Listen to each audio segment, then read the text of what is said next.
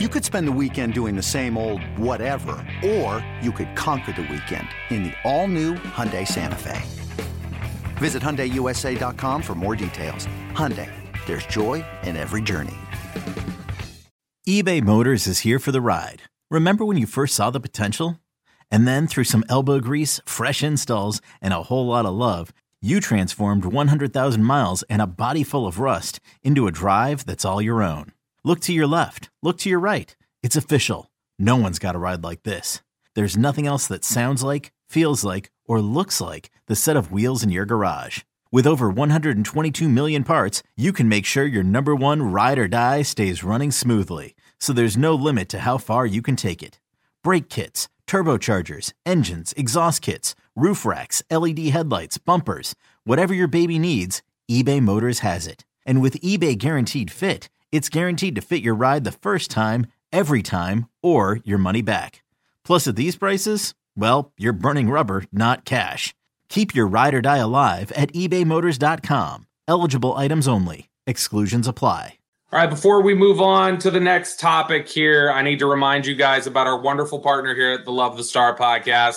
It is Boomer Jacks. And I keep telling you guys about Boomer Jacks, specifically what Boomer Jacks has ready for you on Tuesdays and Wednesdays. It's great wing deals. On Tuesdays, it's half price bone in wings. Wednesdays are half price boneless wings, but they have great deals for you the rest of the time, too. They got drink specials starting at $3. They have $15 buckets of beer. There are wall to wall TVs. Every sporting event you could ever imagine is on the televisions there when you go to Boomer Jacks. They have TVs in the bathroom. There's literally not a time where you will miss a moment of the action. Live music, like I said, wall to wall TVs, great drink specials, great food. It's just a fantastic atmosphere for whatever you're looking for. And it's why we're so excited to have them as our partner here at Love the Star. There are 17 DFW locations. You can find yours by going to boomerjacks.com. That's boomerjacks.com.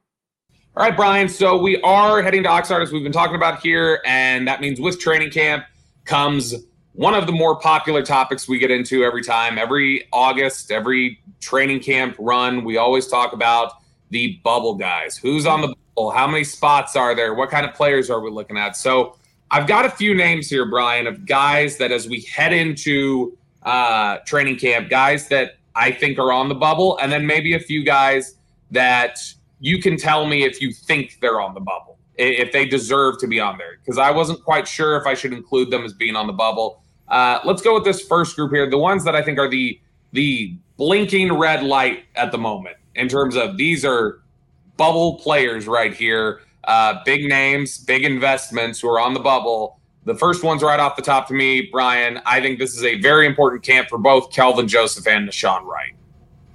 Yeah, I would agree so too. And, you know, both of these gentlemen, I will say this about Kelvin Joseph. He has developed toughness as yep. a special teams player. Um, there's times where he has not shown awareness when it comes to locating when the receiver has a fair catch signal going up or might lose track of where the ball is. Uh, I like the prospect of him potentially playing some safety.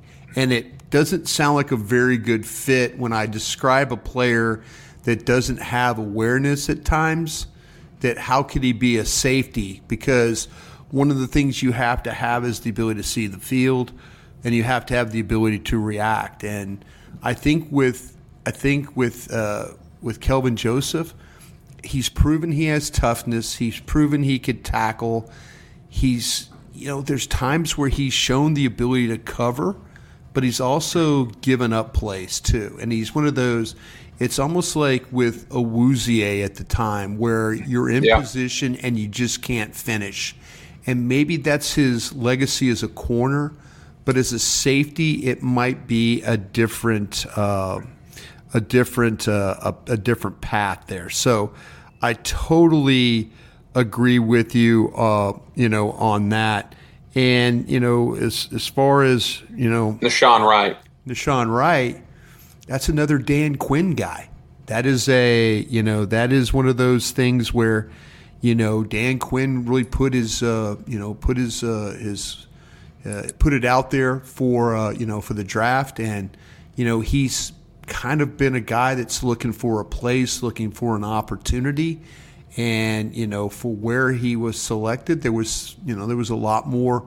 Uh, there was a lot more thought about, hey, this guy can help us. This guy could be a potential starter, or this guy could be a sub player.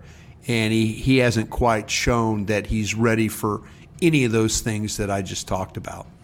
Would you say that Wright and Joseph are in the exact same spot with the Cowboys, or do you think the Cowboys might be willing to have more patience with Joseph, or might be willing to have more patience with Wright, or do you think they view them completely similar? As like you guys both are have equal amounts of pressure on you, and we both have the same amount of rope here with you guys. They've gotten more benefit out of Joseph than they have Wright. They know mm-hmm. that Joseph can play special teams and play it at a high level. And I also, that, also to be fair, have gotten more headaches out of Joseph than Wright. And absolutely, absolutely, as well as, yeah, as something they have to consider. Absolutely, and so um, I think that the guy that has the little bit longer of the rope would be Joseph over Wright. If you said, you know, who's got the ability to potentially play another position, but we've also seen him be a core special teams guy and be pretty effective at it. Now, the guy I didn't put in here, I didn't put on this list, and, and I'm wondering, should I have? Is it going to be competitive enough? Or are they going to defer to these young guys? Maybe they don't want to let Kelvin Joseph or Nahshon Wright go. Uh, you can save almost $5 million if you release Jourdan Lewis. And Jourdan Lewis is an older player now who's coming off a pretty significant injury. I, I wasn't sure if I should put him on there. Do you think he'll be somebody that we're talking about as a bubble player? Well, what we have to keep an eye on is that, you know, will will Jourdan Lewis be a guy that potentially uh, is he completely ready and completely healed for practices? You know, yeah, that that's something that, and and you could say that about all these guys. I mean, there's always the potential of guys, you know, going on that uh, that pup list, you know, and and you know not starting practice uh, when everybody else is. So uh, there's a list of those guys, the Terence Steeles. But I think maybe if you look at the top of the list of guys that we probably know the least about them being ready to go, would be Jourdan Lewis. It's one of those things when we get to Oxnard, is that going to be one of the announcements that we see, or is that one of the announcements that's going to be made? Uh, is he healthy enough to go because the other ones I kind of have a feeling about. Yeah, I have a feeling about that. You know, they'll be ready to go with him. I'm not so sure. I'm not so sure about that. So I think we'll have to keep an eye. And and you know, if that's the case, say he doesn't, if he what if he's not on the initial list of guys, uh, then you know, then you're in a situation where uh, you know he's not competing off the jump, and now the team is having to practice without him, and now the other guys are getting ahead of him on. Because you know Bland is you know everybody's talking about Bland, and you know yeah. I mean I'm I mean I'm I'm the guy that's even talking about is you know is Bland one of the you know two best corners on this team, you know, and so. Uh, but yeah, with Jourdan Lewis, there's there's a lot of a lot of there's a lot of unknown about him right now. Let's see if, in fact, he he's able to to answer the bell uh, when we get to Oxnard, at least to start out with. Similarly, on the defensive side of the ball, you take a look at some young guys that they've invested draft capital in, not as high as somebody like Kelvin Joseph. Um, in one instance, similar uh, draft capital Nahshon Wright. But your your one techniques inside, your Neville Gallimore and your Quinton Bohanna, both of those guys, I think. Yeah I think they're fighting each other for a job. So in that sense, they're both on the bubble, and one of them is going to win that spot. I, I, don't think both these guys are on the 53 man roster this year. Yeah, I, I, think you bring up a really good point, Bobby. And and it was so strange last year when I was doing games on the radio on 105.3, the fan preseason games, and you know Brad Sham was would set the lineup in you know start the second half of a preseason game and there's Neville Gallimore out there playing, and you're wondering, wait a minute, is something going on injury wise that's keeping you know keeping somebody else from being on, and you know Neville Gallimore getting a rest, and then you know you being our insider for 105.3 The Fan. were kind of talking about that. Wait a minute, there's some, you know, maybe this guy's in the doghouse a little bit. Maybe there's some concerns about physical conditioning, his weight, his attitude. I mean, I mean, I'm just throwing out stuff. Yeah. potentially not something that you tagged him with, but stuff that you know that that people were maybe hinting to that could been could have been things that that you know kept him from being part of the normal rotation. And you know that's when when a veteran player is playing in a third and fourth quarter of a preseason game that's the kind of stuff that gets your attention. And Yeah. you know we'll see what kind of off season that he's had quinton bohanna to me bobby when i've watched him play he's not the same player that was at kentucky you know Get, I gets remember- moved gets moved far too easy for a guy. way too easy. I remember I remember watching uh, Jamin Davis, who plays for the Washington Commanders, who who was a linebacker. Seemed like he made every play at Kentucky, and a lot of it had to do with Quinton Bohanna being in front of him and not getting turned and not getting knocked off the ball and Yeah. holding stout at the point of attack. He, he there was things that he was very I mean there were traits that he had that very much similar to what Mazi Smith plays with at Michigan. You know, you could see him or or uh, or uh, you know Johnathan Hankins. You didn't see him get moved at Kentucky, and here with the Cowboys, he's he's getting moved, turned, uh, pushed out of position far too much. So yeah, I think both those one techniques are are clearly clearly, and it's now it's kind of a deep position because of Mazi, and then also because what you have with Johnathan Hankins as well. This episode is brought to you by Progressive Insurance. Whether you love true crime or comedy, celebrity interviews or news, you call the shots on what's in your podcast queue. And guess what? Now you can call them on your auto insurance too with the Name Your Price tool from Progressive. It works just the way it sounds. You tell Progressive how much you want to pay for car insurance, and they'll show you coverage options that fit your budget. Get your quote today at progressive.com to join the over 28 million drivers who trust Progressive. Progressive Casualty Insurance Company and Affiliates. Price and coverage match limited by state law. Another name here, and this is one where I think the he's on the bubble, but it's more going to be the Cowboys. I think are going to give him every opportunity to secure a spot. They want him here, uh, but if he doesn't show up, then they're not going to have any qualms with letting him go and giving the roster spot to somebody else, and that's Jabril Cox. I, I think that Cox is a guy Yeah. that because of their linebacker numbers, it'd be very easy for them to say, just show up. If you show up a little, we've got a spot for you. But if you don't, if you can't show us something here in year three, like we can't play around with this much longer. Bobby, I'm really glad that you brought this one up. And I was concerned that we might not, and it might have to be me looking deep, deep, deep into this and trying to think, okay, you know, who is a guy that needs if if there if this to me is the defensive version of Jalen Tolbert, is what this is. Yeah. And and I mean that in a way of you got to go out there and you've got to show people that you're capable of making play after play after play. You're capable of being in the right spot. You're capable of finishing plays. You're capable of, of, of you know doing the things necessary to secure their spot. I have big time questions about the depth at linebacker. Mm-hmm. And Jabril Cox is number one on my list as a guy that I have questions about.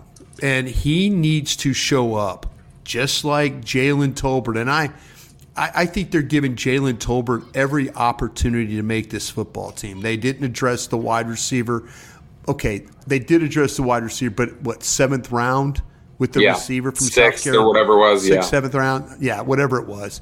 Uh, you know, but it was late in the draft. I think that I think that they like they want Tolbert to show up, and like you said, I think they want Jabril Cox to show up. And if Jabril Cox goes out there and you know flops around, gets knee sprain, you know something. I mean, it, it just it's just going to lead to more just dissatisfaction of the player. And that's from my end of it, and maybe your end of it too. Uh, Well, I don't know what the Yeah. Cowboys, I don't know how the Cowboys would feel about that, but they need him to step up. They really, really do. Absolutely, and I think I think that's why if he's because of the, where their depth is right now. Like I said, if they, they I think they're kind of just approaching this with just show us something and you'll make it. Like, but if you show us absolutely nothing, we can't we can't just allow you a pass anymore. Like, well, well, you know, all of a sudden when you see guys like Malik Jefferson running with the ones yeah. at the OTAs, and you're kind of like, well, wait a minute, where's number 14? Why, why, why am I seeing, you know, Devin Harper and Malik Jefferson and and others, you know, running with the ones, and you know, and Jabril Cox, you know, not getting the the opportunities that you know I feel like that that he he needs to to have in order to make this team. Next name here, and a guy who uh, came from that same draft class, and a guy who's entering year three, a big year for him, uh, and somebody that I think again they love the traits, they just want to see him put it together. That's Simi Fehoko. He's he's definitely somebody that's on the bubble this year. But again, you want to talk about size, speed, all those different you know uh, measurements that you want. Fehoko has all those. They're just waiting for him to I think put it together. He's definitely on the bubble. Should I be including on the bubble, Bryan? KaVontae Turpin, and then a name we just mentioned. Do you think Tolbert is legitimately on the bubble? I think all three of those receivers that you mentioned, and man, it would be a real shock. I could see them moving on from Fehoko more quickly than Tolbert. I don't yes. think they ever viewed Fehoko as a second round pick they've viewed Jalen Tolbert, and you and I have documented that well on these shows. That there was a point in time where they were, you know, and we were all on board too. I know I had a third round grade on him myself, yeah. but we when he came out of South Alabama, there, we were we were adamant about the pick, and I, I there's a side of me. It's like, damn, I feel terrible for talking about this guy at a level where I felt like that he could come in. And it was the first couple of practices he looked okay, and then after that it just fell completely apart. So I don't know if he is on the bubble bubble. I think Fehoko is on the bubble. I yeah. think they I think they want Fehoko to show up and be a better version of Noah Brown. You know, that's what I think they really want uh, Simi Fehoko to be and, and not be a guy that has good two weeks of practice and then all of a sudden gets banged up and can't do anything and then falls completely behind. So I think the I think the the and, and you mentioned Turpin too. Yeah, you know, Turpin got a little bit more run with the first and second offense uh, uh, under the uh, the Brian Schottenheimer administration when it came to the OTAs and mini camps more than he did under Ke- uh, Kellen Moore. So it'll be interesting to see when we get out there. Can he prove that he could be a very capable uh, fifth or sixth receiver? We know what kind of returner he is, but can he make this team legitimately as a wide receiver? Another name that is on here, another guy they uh, invested some draft capital in, who's been a disappointment to this point. Uh, it's Josh Ball. Yeah, I think is a guy who's definitely here in in the uh, in the bubble category. What I'm a little curious about, Bryan, is two names that I want to know if you think they're bubble guys, and and it's with keeping in mind the names Ha Ha Clinton Dix, Jasper Brinkley, George Iloka. Is that the Cowboys do have a history of adding safety nets to their their team, signing veterans who they then say we are free to walk away from these guys at the end of camp if we don't feel like they're making an impact. And they did it with all three of those guys. So, in your opinion, do you think Ronald Jones and Chuma Edoga could yeah. be double guys? Yeah, I, I think so too. I think that if you if you look at the running back situation, the one thing I know working for Stephen Jones is he does not want to just to keep veteran players to keep veteran players around. And what happens is there's always that worry when all of a sudden you show that if you show that Davis can handle the load and Deuce Vaughn can handle the load and you know Pollard is going to be here, why do you keep Jones around? You know, yeah. Is Jones is Jones then becomes an injury settlement waiting to happen? You know, and I don't think that really is what you know Stephen Jones and Adam Pacifica and those guys in the in the front office want to have to deal with.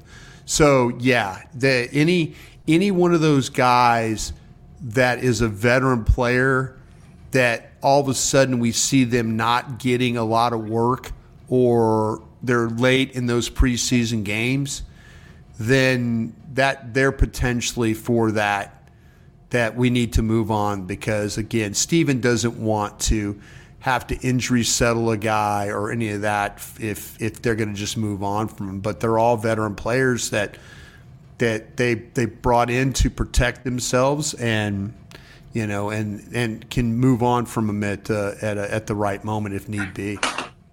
You are listening to the Love of the Star podcast. The Love of the Stars an Audacy podcast. You can find it on the Audacy app or wherever you get your podcasts.